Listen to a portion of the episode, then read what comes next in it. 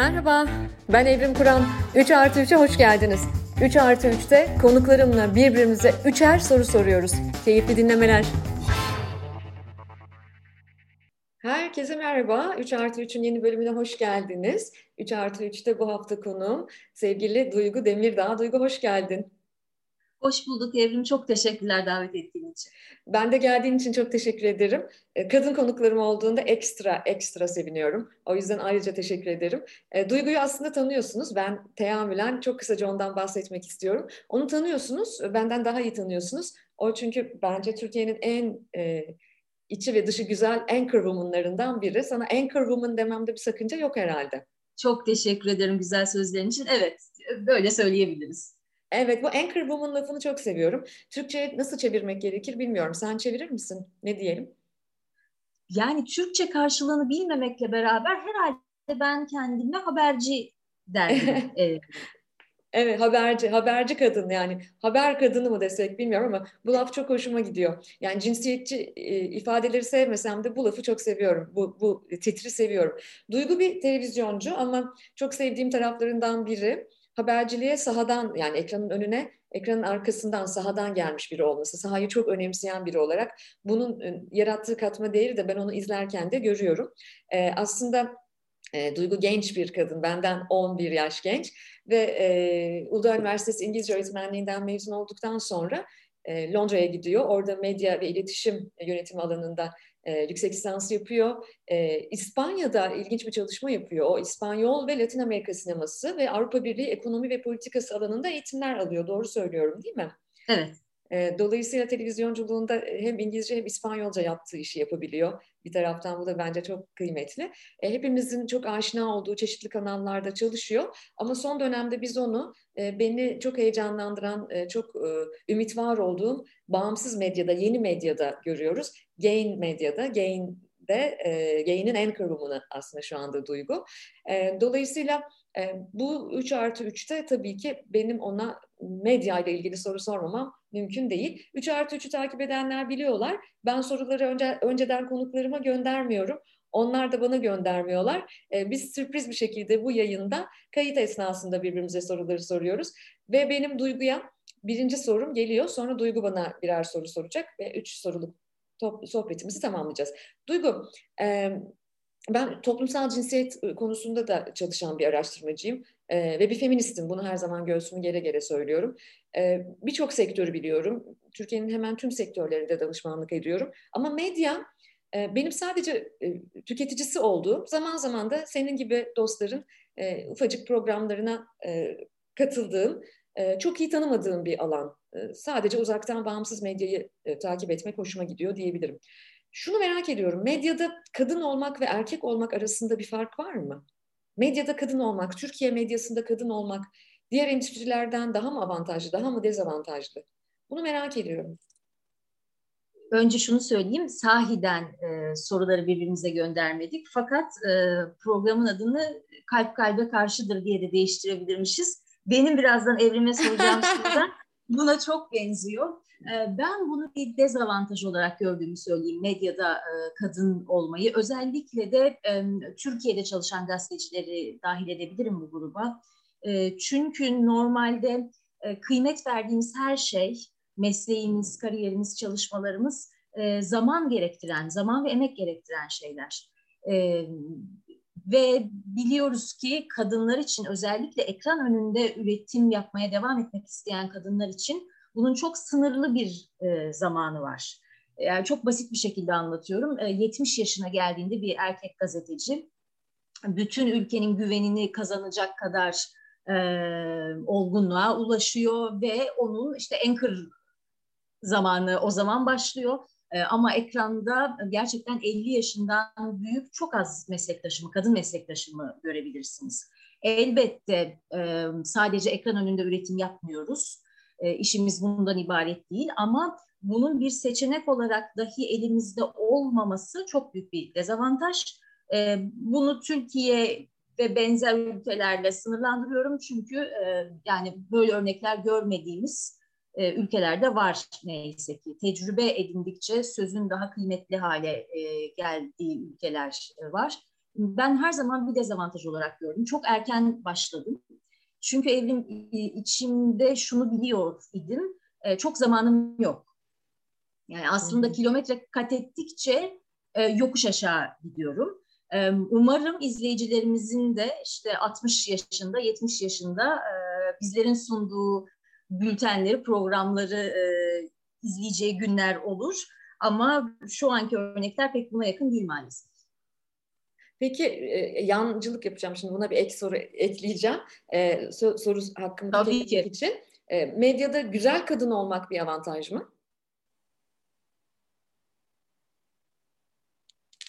Bunu e, çok sevgili bir başka kadın e, meslektaşım bana geçtiğimiz günlerde sordu. Ve dedim ki yani e, madem ben bu kadar güzel kadındım buradan sesleniyorum bütün eski yöneticilerime niye hiç haberim olmadı ya da niye bunun hiç faydasını görmedim? E, çünkü e, ben sahada bir muhabir olarak başladım. Takip etmediğim hiçbir toplumsal olay kalmadı, gitmediğim hiçbir yer kalmadı. Türkiye'nin yakın tarihini şekillendiren her olaya tanık olmuş ve bildirmiş olmaktan dolayı çok gurur duyuyorum elbette ama yani ben saatlerce mesela adliye önünde nöbet tutarken neredeydiniz diye soruyorum bu güzelliğime e, atıfta bulunanlara. e, yani şaka bir yana şunu, şunu düşünüyorum ya evet elbette ekranda mesela iyi duruyor derler. E, ama onun sınırlı olduğunu düşünüyorum. Yani onun bir zamanı var. E, o iyiliği gören bir yönetici orada olduğu sürece olabilir. E, çünkü günün sonunda işini iyi yapmak zorundasın. E, koşullar ne kadar kötü ve zorlayıcı olursa olsun e, orası gerçek bir er meydanı. Canlı yayınları çok seviyorum çünkü adaletli olduğunu düşünüyorum. E, iş hayatında pek çok zaman e, adaleti bulamıyoruz. Kapalı kapılar arkasında kararlar alınıyor. Değil mi? Yani bazı isimlerin evet. üzeri çiziliyor e, performansa dair çok objektif yorumlar alamıyoruz. Ama canlı yayında işte orada sen bir tane de kamera ve herkesin yargısını açık biçimdesin. E, o yüzden günün sonunda işini iyi yapmak e, zorundasın. E, güzel olmak bir avantajsa ve çok teşekkür ediyorum e, bunu da sorduğunu söylediğin için. Buradan sesleniyorum. Artık birazcık bu avantajı görmek istiyorum mesleğimin 15. yılında. Ama öyle oluyor değil mi? Sen e, bir başarıya eriştiğin vakit, belli bir noktaya geldiğin vakit insanlar hangi mesleği yaparsan yap güzel olduğunu fark ediyorlar. Ha dişi kadın, güzel kadın ya o yüzden buraya geldi e, deme gibi bir konfor alanı yaratıyor bu. Ama e, bütün kadınlar güzeldir ve hepimiz dişil kimliğimize sahip çıkarsak bence daha da güzel olacak diye düşünüyorum. Bak şunu Ve, ekleyebilirim. Evet. Ee, ben ilk başladığımda e, mesleğe, daha doğrusu muhabirliğe e, Türkiye'de e, protesto gösterileri düzenlenebiliyor idi. Eylemler, yürüyüşler yapılıyordu ve ben de bir nümayiş muhabiriydim. Bunu anlatmaktan çok mutlu oluyorum. Eylem Eylemleri takip ediyordum. ve işte işe yeni başladım. Günde üç eylem, dört eylem gönderiyorlar, canlı yayınlar yapıyorum. Hep istediğim gibi giyiniyordum. Dediler ki sen bir bekle, bir iki aya biz seni görürüz e, neye dönecek kılığın, kıyafetin. Bunu da reddettim. E, çünkü evet ben o gün o, o renk bir kazak giymek istiyorum. Belki hafif topuklu bir e, ayakkabıyla o eylemi takip etmek istiyorum. Topuklularla İstiklal Caddesi'ni kaç kere yürüdüğümü bilmediğim için artık harika yürüyebiliyorum ve hızlıyım bu konuda. E, yani şeyi de kaybetmemek çok önemli bence. Şöyle iki kampa bölünmenin çok haksızlık olduğunu düşünüyorum kadınlara. Ya evet güzel, dişi, kadınsı ve bunun ne olacak mesleki yeterliliği ya da e, çünkü ağırlıklı olarak erkeklerle çalışıyoruz. Yani yöneticilerden e, yönetmenlere, kameramanlara ya da işte bu da bizim kız, bu da bize benziyor. Erkek gibi kız. E, çok çok büyük bir haksızlık. Yani toplumun yaptığı haksızlığın daha küçük versiyonunu medyada da görebiliyorsun. Halbuki ikisi de değilim, ikisi de olmak zorunda değilim. Evet değil mi? Yani kadınlık aslında kalbimizde, gözümüzün ışığında taşıdığımız bir şey. İstediğimizi giyeriz, istediğimiz e, e, yeriz, istediğimiz gibi davranırız, istediğimiz gibi konuşuruz. E, ama e, dişil bir enerjimiz var günün sonunda. Ben bu enerjiyi taşıyan e, her meslek grubunda her e, kadını gördüğümde çok heyecanlanıyorum ve çok seviniyorum. Çünkü zannedersem arzu ettiğimiz transformasyonu özellikle toplumsal cinsiyet anlamında bu şekilde yakalayabileceğiz. Ve soru sırası sende şimdi çok heyecanlıyım. Bu soru hakikaten kalp kalbe karşı olduğu için de çok mutluyum. Ben geçen yıl uluslararası bir festival olan Dünya Kadınlar Festivali'nin moderatörlüğünü yaptım. İlk defa Türkiye'de gerçekleşti. Her yıl bir ülkeyi seçiyorlar. İstanbul geçen yılki merkezimizdi. Ve moderatör olmak demek biliyorsun işte iyi bir yönetim, iyi soru sormak gibi bir görev tanımı var. Fakat dediler ki e, kapanıştan önce siz de e, kendi hikayenizi anlatmak ister misiniz? Çünkü Kadınlar Günü e, festivalin teması bu. Ve birdenbire şunu e, hissettim. E, bir anlatıcı olarak hayatımı kazanıyorum ben. Ama kendimi anlatmamla ilgili hiçbir e, motivasyon ya da cesaret vermemiş bana e, toplum, yakın çevrem, büyüdüğüm kültür, içinde bulunduğum meslek. Sanki e, biz sadece soruları soran ya da dinleyen, pasları vereniz ama anlatıcı e, bir erkek olmalı gibi düşünün. Ve benim için önemli bir yüzleşmeydi. E, seninle ilk tanışmam aslında, e, bunu izleyicilere anlatmak istiyorum. Bir büyük kongrede senin bir oturumun vardı. Salonlardan bir tanesinde ben ana salonda bir yönetim yapıyordum. E, sonra dediler ki şu salonda da Evrim Kur'an var. E, anons etmek ister misiniz? Tabii seve seve dedim. Geldim seni anons ettim. Konuşmam başladı. Ana salona geri dönmem lazım. Orada devam ediyor görevim ve unutup ben konuşmayı dinledim.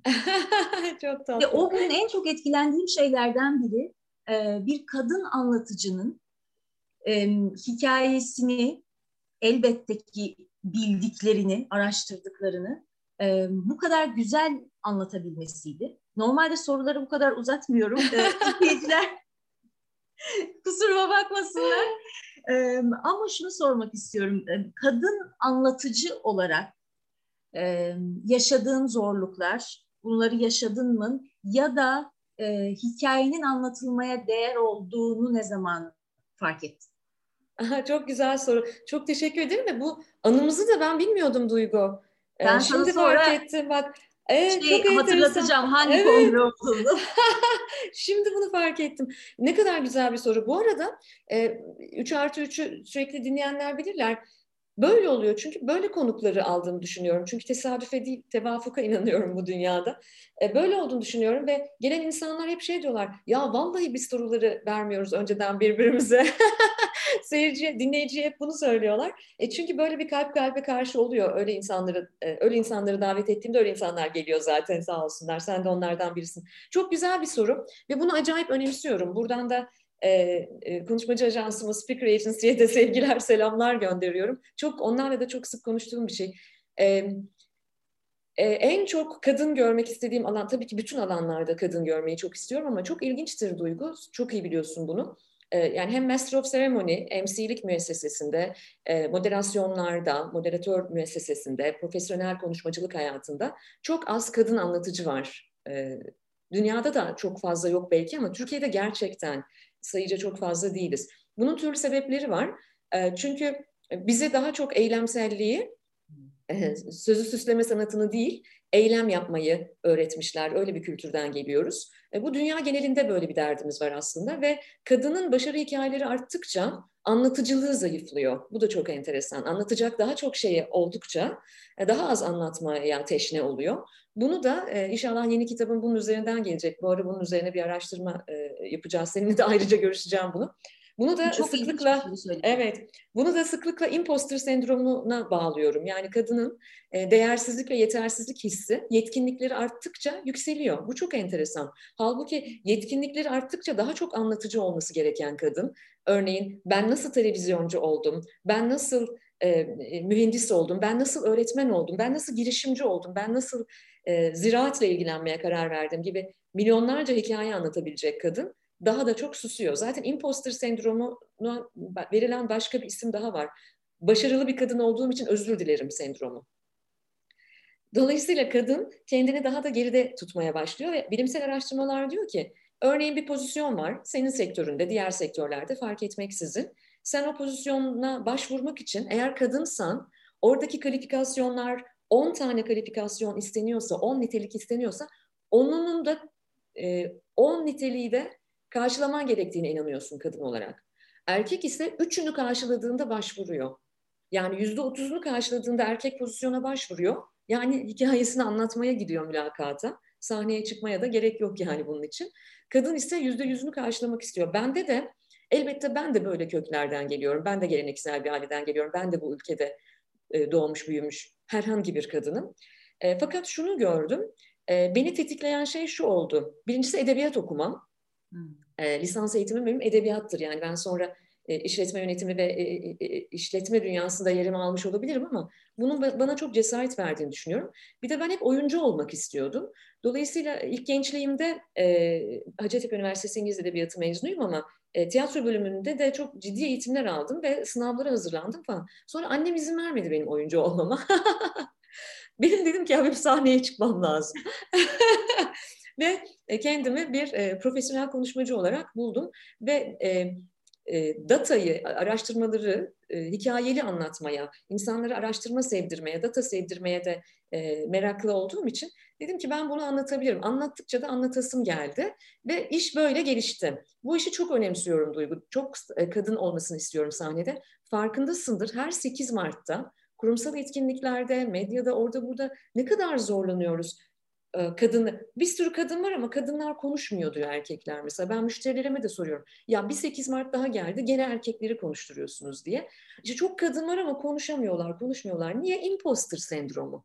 Çünkü e, e, bir şekilde e, sahtekarlık sendromu tam Türkçesi biliyorsun. Acaba ben insanları kandırıyor, kandırıyor muyum duygusu var kadında. Yoksa benim hikayem bu kadar etkileyici değil mi? Hayır, her kadının hikayesi etkileyici. Her kadın çıkıp hikayesini anlatabilir ama bunun için de çalışmak lazım.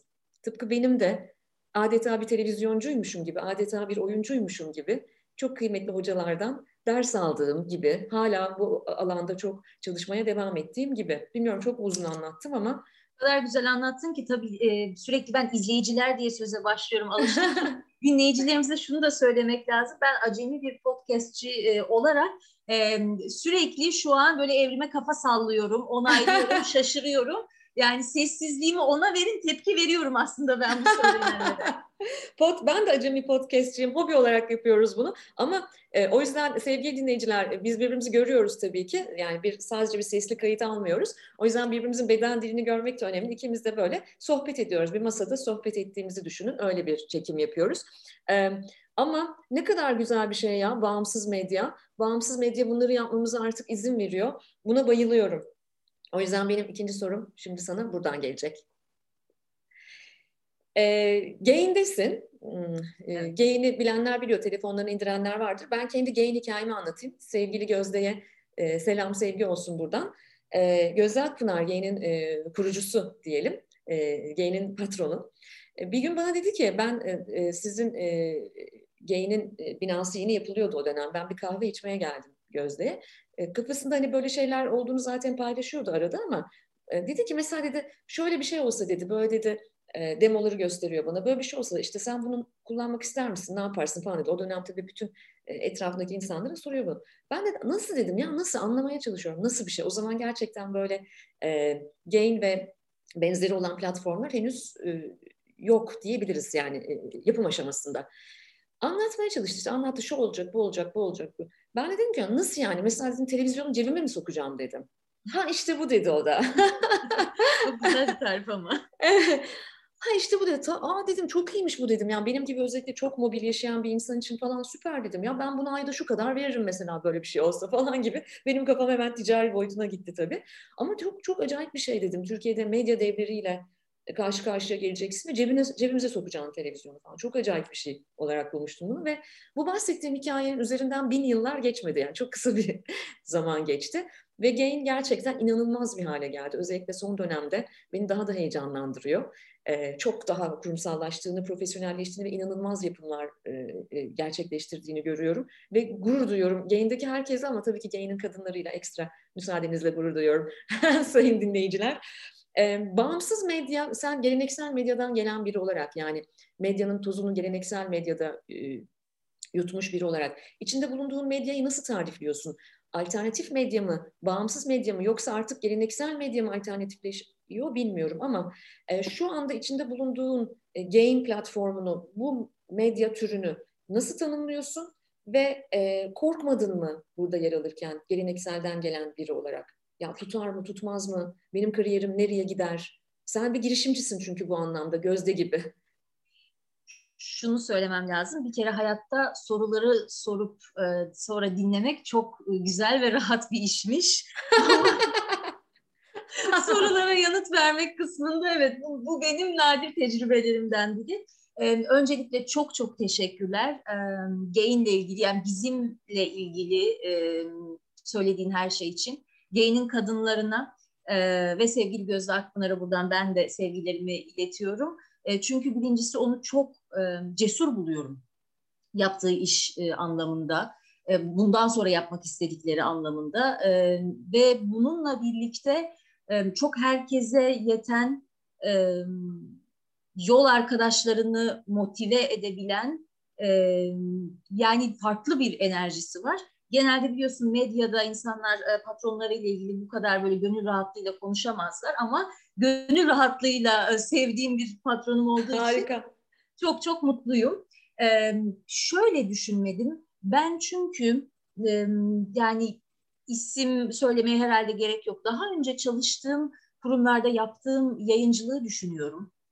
E, ve o yayın başlamadan önce e, editör masalarında e, yöneticilerimizle e, verdiğim kavgaları düşünüyorum. Bu haber öyle girmeyecek, hayır efendim böyle girecek gibi. Sonra yayında neler söylediğimi düşünüyorum. Hakikaten bir demokrasinin beşiğiymiş bu ki yine de en çok eleştirildiğimiz dönemlerden bahsediyoruz. Şimdi o kalmadı. Öyle bir şey oldu ki evrim bir gün geldi.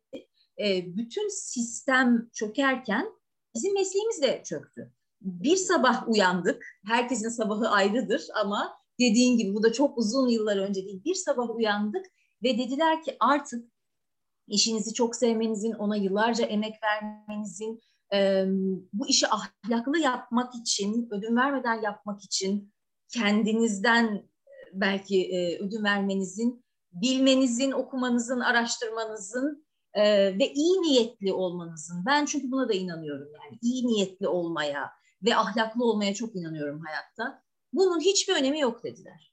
Biz orayı kapattık. Şimdi başka bir şey var. Buranın düzeni böyle dediler. E, ve tabii ki o adapte olabileceğimiz bir şey değildi. E, çok acıydı. Yakın zamanda biz Gain'in yeni e, dönemi için bir lansman e, yaptık e, ve orada sahnede e, ben vardım geceyi e, sunmak için. Çok da mutluydum çünkü gönül rahatlığıyla hep biz diye anlatıyorum. Orada teşekkür e, ettim. Teşekkür sebeplerimden e, belki en öznel olanı e, ama en kuvvetli olanı şuydu. Böyle bir dönemde herkesin çok kolayca izlenmeyi ve kazanmayı hedeflediği bir dönemde Gain bütün içerik platformlarından farklı olarak çok kıymetli bir iş yapıyor ve biz her gün günde iki kere canlı yayın yapıyoruz. Haber anlatıyoruz. Sevgili Günce Bas e, sabah saat 11'de, ben de akşamları 18'de ve o gün ülkede ne olduysa yarım saatlik bir zaman diliminde işte e, sen de bizi kırmayarak e, konuk oldun birkaç defa hem iyi bilenlere soruyoruz hem e, yorumluyoruz. E, bir kere bunu yapabileceğimiz bir mecra e, yaratılmış olması o kadar değerli ki e, insanlar için sınır bunu bir vesile yapıp nefes alma ya da mesleği tamamen bırakma haline geldi. Sen diyorsun ya Türkiye'nin bir göç kuşağı var diye. Tabii bir kuşak değiliz ama e, şu dönem medyaya emek veren herkesi e, maalesef öyle bir kararla karşı karşıya bıraktılar. Yani tamam mı bitiriyor muyum? Bir daha geri dönmeyecek miyim? Artık bir yerde bir kafe mi açacağım? Halkla ilişkiler işine mi gireceğim? Yoksa ben bir daha mesleğimi yapabilecek miyim? Bu çok ağır bir şey. E, hele mesleğinizi benim gibi aşkla seviyorsanız e, ben bir daha ülkemi görebilecek miyime denk bir soru bence. E, o yüzden bir an dahi düşünmedim her gün televizyonda ya da farklı mecralarda izleyici sayısı olarak çok daha büyük bir kitleye ulaşabiliyoruz. Ama söylediğimiz her şeyden sorumluyuz. Ve bu anlamda yayındaki hem bir taraf olmadan haber verebilme temizliğini ve ahlakını çok seviyorum. E, hem de söylediğim her şeyin arkasında durabildiğim bir yayıncılık yapabildiğim için ve öyle insanlarla çalışabildiğim için de çok gururluyum. E, duyguları çok kenara bırakabilen biri değilim ben iş hayatında. Hatta e, uzun yıllar çalıştığım e, kurumdan kurumun e, el değiştirmesi sonucu işten çıkarılan e, onlarca insandan biri olduğum zaman e, çok sevdiğim bir meslek büyüme şey demiştim. E, bir daha işe girdiğim zaman e, duygusal bağlar kurmayacağım. Artık sev, dedim ki artık sevmeyeceğim.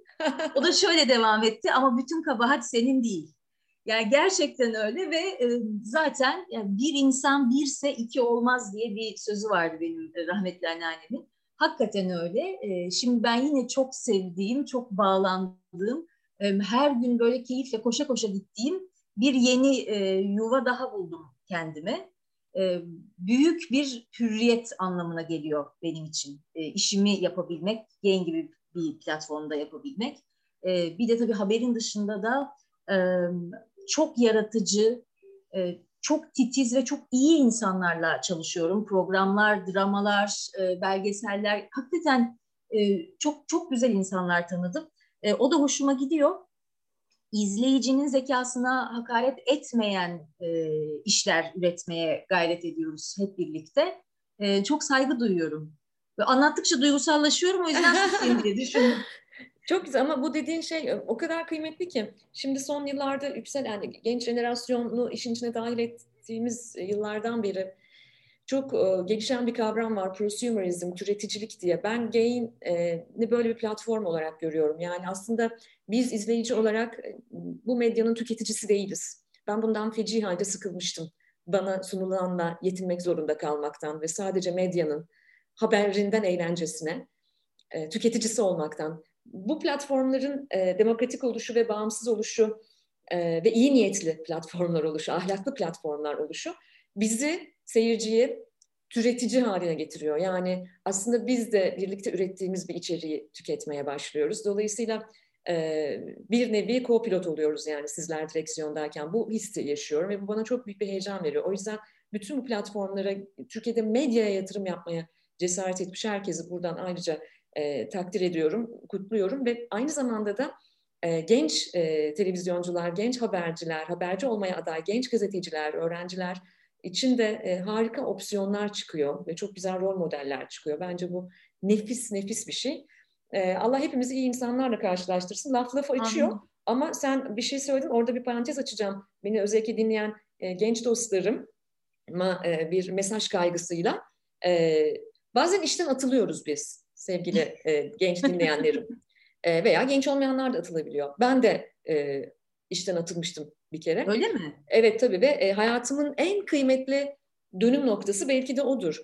E, çünkü insanlar e, ayrılışlardan, terk edilişlerden, e, tercih edilmeme hikayelerinden e, yeni nesil üretimler çıkarabilirler, başka motivasyonlar bulabilirler.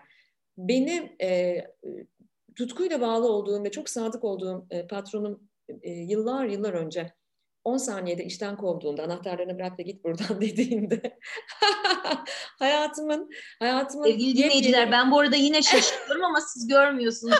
Bunu nasıl halletsek acaba? Ben de sizin gibi şaşkınım şu an. Buyurun. Hadi. Dinleyici de ilk defa duyuyor olabilir bunu ama artık bu yaşımda bunları anlatmak istiyorum. Ee, o zaman çok ilginç bir şey anlatmak istiyorum. E, Stefano Danna, Allah rahmet eylesin, e, Tanrılar Okulu'nun yazarı, benim hayatımdaki çok önemli bir dönüm noktası. E, bir kovulmadan kısa bir süre önce Stefano ile tanışmıştım ve profesör bana demişti ki senin hayalin ne? Ben de ona hayalimden bahsetmiştim. Bu senin hayalin değil yalnız demişti. o senin patronun hayali falan demişti. Hmm. Sonra e, neyse ben e, işten kovuldum. Anahtarı bıraktık, geldik eve, para yok falan yani ne yapacağımı bilmiyorum. E, ve Stefano'ya profesöre bir e-mail attım. O dönem zannedersem İstanbul'da değil, İtalya'daydı. Ee, e, dedim ki böyle böyle ben kovuldum. O da dedi ki o zaman antagonistine teşekkür et ve yolunu ayır. E, o senin dostundur dedi. Antagonist e, e edebiyat altyapısı olmayanlar için hazır e, açıklamak istiyorum. Protagonist filmlerde, romanlarda ana iyi karakter, antagonist de karşı kötü karakter. Dedi ki antagonist senin en yakın dostundur dedi. Ona teşekkür edip e, güzel bir şekilde ondan ayrılacaksın şimdi dedi. Ben anlamadım ne diyor ya bu adam dedim. Ben burada parasız, işsiz kalmışım. Yani adeta sokağın ortasında kala kalmışım. Ne güzel işimi yapıyordum falan. Sonra Valla ben de anlamadım. İnşallah iyi bir yere bağlayacak şu an. yani nasıl antagoniste teşekkür etmek? Adam beni kovdu ya. Adam bana haksızlık etti diyorum tamam mı? Gerçekten bir de adalet çok hassas bir terazim benim. Yani çok canımı çok acıtan bir yandır o. Ben benim için aşk acısından daha fenadır birinin adil davranmaması.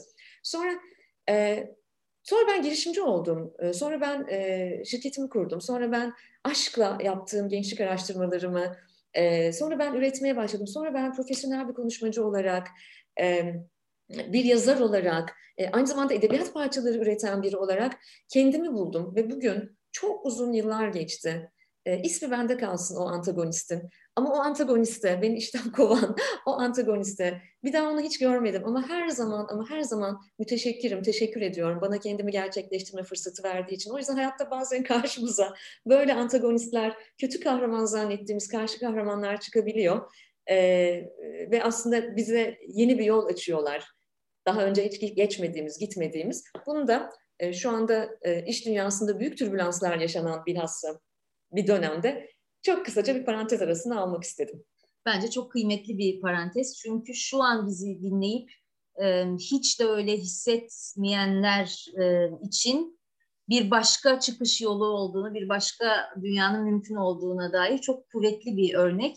E, tuhaf şekilde şimdi soracağım soru da buna benziyor. Gerçekten bu inanılmaz ve şey çok rahatladım. Başında diyordum ki ya ben o kadar uzun uzun anlatabilir miyim acaba? Her an şimdi kanepeye uzanıp çocukluğuma dönebilirim. İyi oldu. Haftaya da sıkıntı olursa ben gelirim yani. Üç artist gidip soruları arttırıp sana sürekli sorup. Ee, şunu sormak istedim. Sen adalet dedin ya e, şimdi önümdeki e, defterde minicik kelimeler not almışım. Bu arada ben haberleri prompterdan okumadığım için hep kelime kelime not alırım ve anlatırım. Mesela adalet yazmışım ve altını çizmişim. Ee, adalet benim için çok önemli bir duygu. Tıpkı senin için olduğu gibi. Ee, bir gün bir arkadaşım bana şunu sordu. Yani haklı olmak mı, mutlu olmak mı? Dedim ki adil olmak. Ee, adaletli değilsem e, mutluluğun ne anlamı var ki? Çok önem atfediyorum buna. Ama hayatta bazen de e, adaletin olmadığını görüyorsun. Bambaşka bir yeni yola çıkıyorsun. O çıktığın yoldan emin değilsin. Sorum şu ki en umutsuz olduğun anda yola devam etme gücünü nerede nasıl buluyorsun? Çok güzel soru. Tam da zamanında bir soru. Çünkü e, hayatım e, son dönemlerde e, çok tamam artık bu gelip gelebileceğim son nokta. Artık buradan çıkamam, buradan kalkamam dediğim deneyimler yaşadığım bir bir yaş evresinde idim. Güzel bir soru. Teşekkür ediyorum. E, diye bir kavram var. E, diyorlar ama aslında bence tam Türkçesi yılmazlık, yani yılmazlık diye Türkçe'ye oturmasını çok arzu ediyorum en azından. Japon e, felsefesinde buna yedi kere düşüp sekiz kere kalkmak deniyor. Ben e, rezilyansıma çok güveniyordum hayatım boyunca. Çünkü birincisi ağzımda gümüş kaşıklı doğmuş biri değilim. Kendimi inşa etmiş bir kadınım e, olduğum kadarıyla. E, ve çok da düşmüş ve çok da kalkmış ve e, hep yeniden ve sıfırdan tekrar başlama enerjisi yüksek bir kadınım. Ama ben de düşüyorum ve e, ben de umutsuzluğa kapılıyorum. Bir gün şunu fark ettim tam olarak geçen sene bu, bu zamanlar. geçen sene bu zamanlar Ekim ayında. E, kendime hiç e, umutsuzluğa kapılma ve acı çekme izni vermediğimi ve artık bu izni vermem gerektiğini fark ettim. Bunu da yaşayacağım dedim. Buna yas diyoruz. Hiç yas tutmadığımı fark ettim. Kayıplarımın ardından, kararlarımın ardından. Ee, zaten bir süredir işte toplumsal yas, bireysel yas konularında okuyordum falan filan ama e, başıma bir olay geldi ve dedim ki okey artık benim e, kendime şimdi de acı çekme ve acıyı e, sonuna kadar yaşama yani kırılganlığa açık olma izni vermem gerekiyor. Buradan büyük bir felsefe yaratmak istemiyorum ama şunu söylemek istiyorum. En umutsuz olduğumuz zamanlarda bu sefer gerçekten bittik. Burası dip nokta. Buradan artık çıkış yok dediğimiz zamanlarda şöyle de bir opsiyonumuz var. Bu okey. Bu kabul edilebilir bir şey. Yani izinliyiz. Kendimize bu izni verebiliriz. Güçlü kadın olmak zorunda değiliz. Ben özellikle buradan kadınlara bunu söylemek istiyorum. Her zaman güçlü kadın olmak zorunda değiliz. Hayatımın bu evresi bana bunu gösterdi. Bundan dolayı çok mutluyum. Ve ne zaman ki buna izin verdim, güçlü kadın olmamaya izin verdim, başka bir katmanı açıldı hayatımın. Ve bir gün, yine bunu ilk kez paylaşıyorum ama bu şeffaflığı çok seviyorum dinleyicilerle. Bu böyle sahici bir bağ kurduğumuzu düşünüyorum çünkü. Ve bir gün çok canımın acıdığı bir gün 14 yaşındaki oğlumla sohbet ediyorduk. Bana dedi ki anne bazı insanlar o, onun İngilizcesi bu arada Türkçesinden biraz daha yarı İngilizce yarı Türkçe anlatıyor. Dedi ki bazı insanlar battle insanıdır yani küçük savaşların insanıdır. Battle küçük savaş demek. Ee, bazı insanlar da war yani büyük savaşların insanıdır. Ee, sen bu aralar üst üste çok fazla battle kaybettin. Küçük savaşlar. Halbuki sen war insanısın. Oh, çok güzel. 14 yaşındaydı, yaşındayken bunu söyledi. Ve e, şunu fark ettim ki hem bu ilişkiyi hem e, bu sözcükleri doğuran benim güçlü anne, güçlü kadın, her şeyi halleden kadın kimliğimi bırakıp izin vermem. Oğlumla da ilişkimde başka bir e, katman açıldığını gördüm. O yüzden bu soruya kırılganlığa açık olmamız bazen mümkündür, olasıdır ve bunda bir sorun yok demek isterim. Yani umutsuzlukla böyle baş ediyorum Duygu. Harika bir yanıt oldu. Bu kısmı kesip ayrıca oynatmak istiyorum. Bayağı toplu taşımalarda, sokaklarda, meydanlarda ayrıca dinletmek lazım. Evet. Buna iznimiz var. Buna iznimiz var. Evet, izinliyiz. Ne güzel oldu ya. Çok güzel. Ee, evet, sıra bende. Evet. Son sorumu soruyorum. Son sorum şu, e, sizlere, medyacılara, habercilere ya eminim çok soruluyordur ama ben böyle imajinasyon sorusu sormayı çok seviyorum. Biraz gerçek dünyadan, bugünden kopup. E, şöyle bir hayalin var mı? Yoksa da şimdi kurmanı rica edeceğim. Tamam. E, en çok sunmak istediğin haber, mesela kendine bir imajine etsene. Yani bugün veya yarın e, hazırlanıyorsun, stüdyodasın ve hayatımda hiçbir şey beni bu kadar mutlu edemez. Yani sen zaten çok e, hem beden dilini hem e, jestlerini, mimiklerini çok aktif kullanan bir anchor woman'sın. Ama yani artık seni tutamıyoruz yani öyle sunuyorsun bu haberi. Ne haberi olurdu acaba bu? Aklıma ilk geleni söylemeyeceğim çünkü montaj... Onu biliyoruz. Onu geç ikincisini söyle. çünkü montaj yapmıyorsunuz. Dur ikincisini diyeyim pardon soruyu düzelteyim.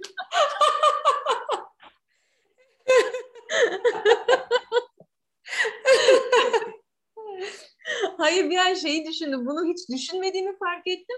Ve hayal kurunca hadi şimdi hayalini kur dediğinde aklıma gelen ilk ihtimal beni gerçekten evet yoruyor. Ay bunu biraz düşünmem lazım galiba bilmiyorum. Ben gerçekten çok hayatımda çok heyecanlı biriyim Evrim. Evet. Yani fazla bu kalbim bu bedenin içinde o göğüs kafesinin içinde bu kadar süre nasıl dışarı çıkmadan e, görev başında kalmış. Buradan kendisine de teşekkür ediyorum. Sahiden çok heyecanlıyım. E, yayına girdiğimde hiç benimle alakası olmayan bir sakinlik geliyor üzerime. Yani o benim sakin halim. E, ama orada da işte ellerimi, kollarımı, e, kaşımı, gözümü çok oynatıyorum. Çünkü tamamen o anın içindeyim Hatta bir eski yöneticim sansürün çok bariz olduğu zamanlarda şey demişti bana. Haberlere yorum yapıyorsun, yapma. Yapmıyorum dedim. Ee, işte tweet atıyorsun, tweet atma. Atmıyorum. İşte hiç yorum yapma, hiç yapmıyorum. Sonra dedi ki sen de haber sunarken dedi kaşların oynuyor.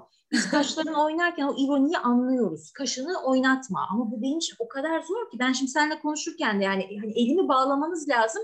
Yine bir şey yaparım. Niye bu kadar uzun konuştum? Çünkü cevabı hala bilmediğim için biraz top çevirmek istedim. Hangi haberi sunmak isterim?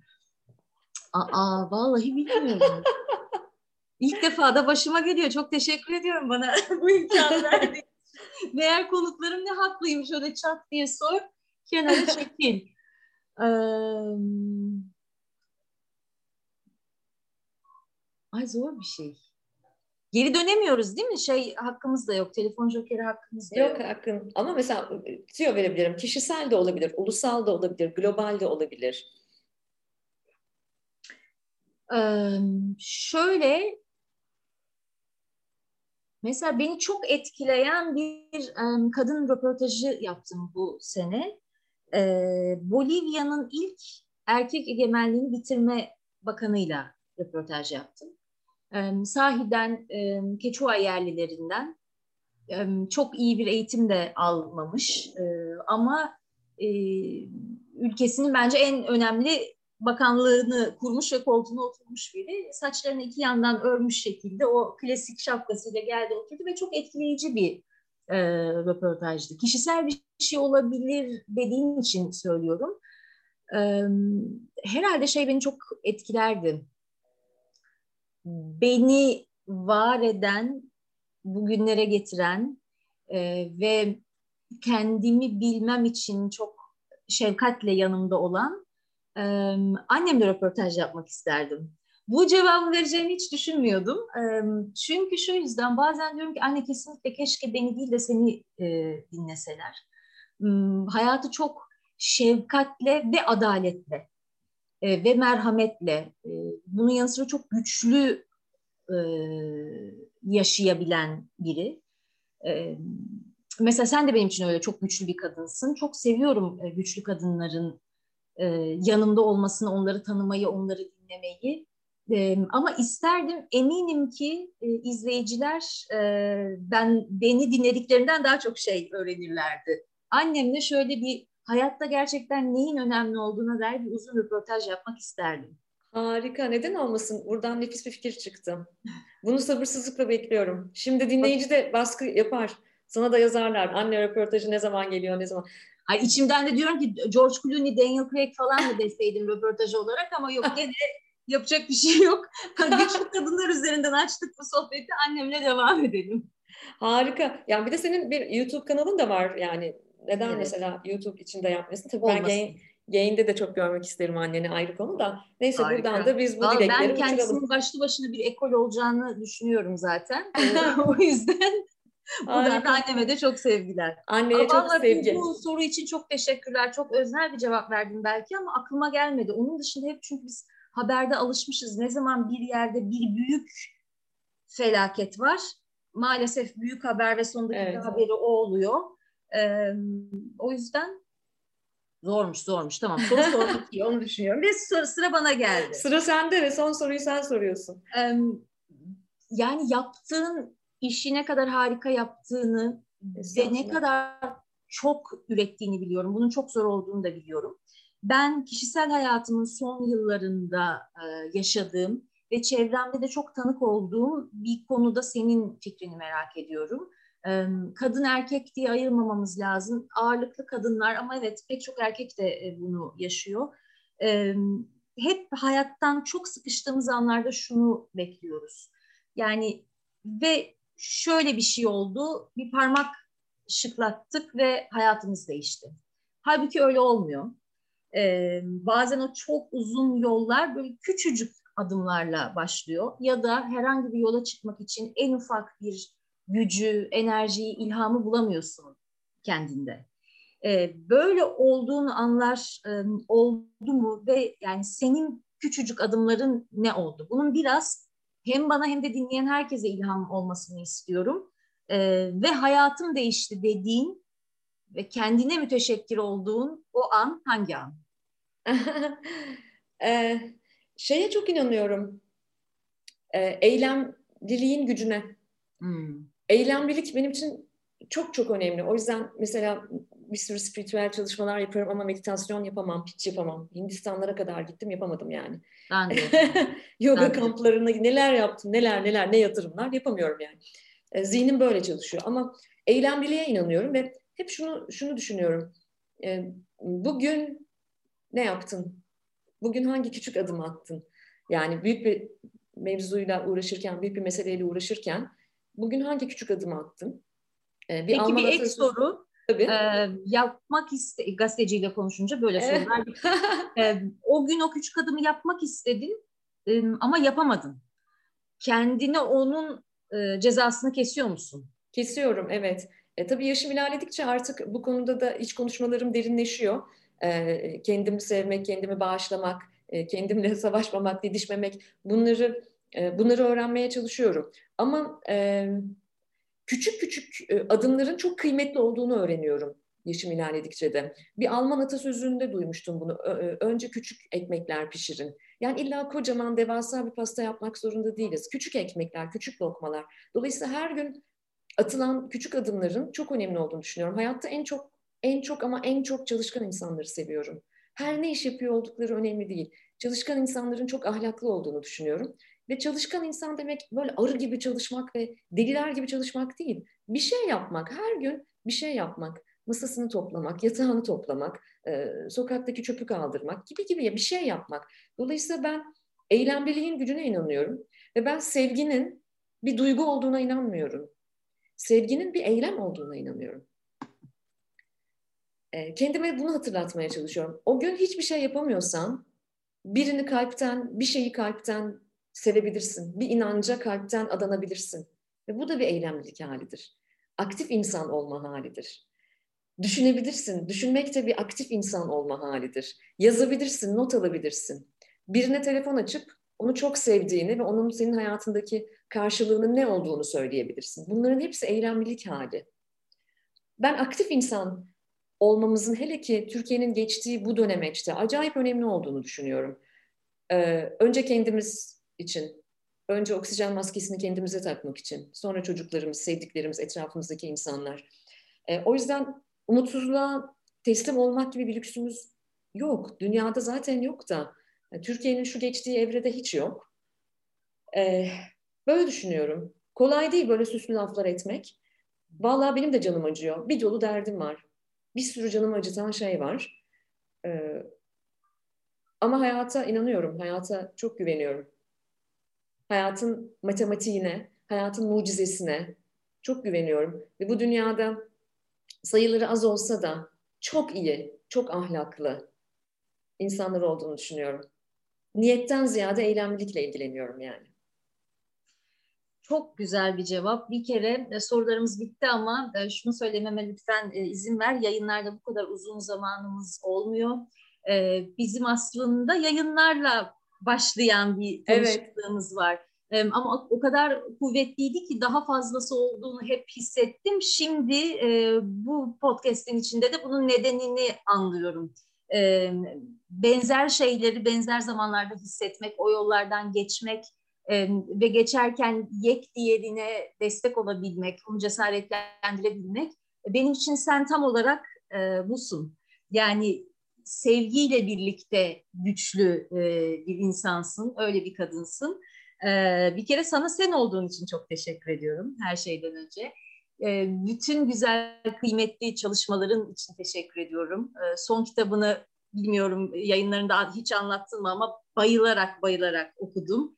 Çok teşekkür ederim. Her birimiz bir e, küçük kara balık olarak e, bu, bu sulara düştük. Yolumuzu hala arıyoruz. İyi ki varsın. Çok teşekkür ederim. Duygu, ben de çok teşekkür ediyorum. Her zaman e, sana da duygularımı e, sosyal medyadan da olsa ifade etmekte cömert olmaya çalışıyorum. Her zaman çok gurur duyuyorum e, yaptığın işlerle, bulunduğun yerle. E, içinin güzelliği dışına yansımış insanlardan biri olduğunu düşünüyorum. Çok, çok kıymetli bence. Gözündeki güzellik hiçbir zaman eksilmesin, artısın eksilmesin e, hayatın böyle tatlı nümayişlerle dolu olsun. Kendi hayatının nümayiş muhabiri olmaya devam et yani heyecanla. ben haftaya da gelebiliyor muyum e, sonraki Vallahi çağırırım ben. Zaten kafamdan konseptler geçip duruyor. Yaparız bir şeyler Duygu. seve seve her zaman. Tekrar teşekkürler beni davet ettiğin için. Çok çok sevgiler bütün izleyicilerimize, pardon dinleyicilerimize. dinleyicilerimize. İyi ki geldin, beni kırmadın, hemen kabul ettin. Çok teşekkür ediyorum. Başka başka harika buluşmalarda karşılaşacağımıza inanıyorum. Kendine çok iyi bak, sağ ol. Ben teşekkür ederim. Hoşça kal, görüşmek üzere.